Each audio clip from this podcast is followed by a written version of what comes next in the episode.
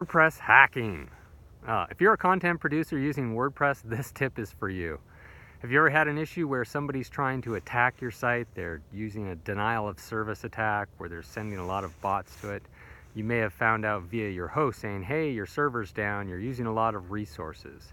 A lot of times um, these type of attacks occur because they're looking to log in automatically and they're looking for the default login URL that WordPress provides.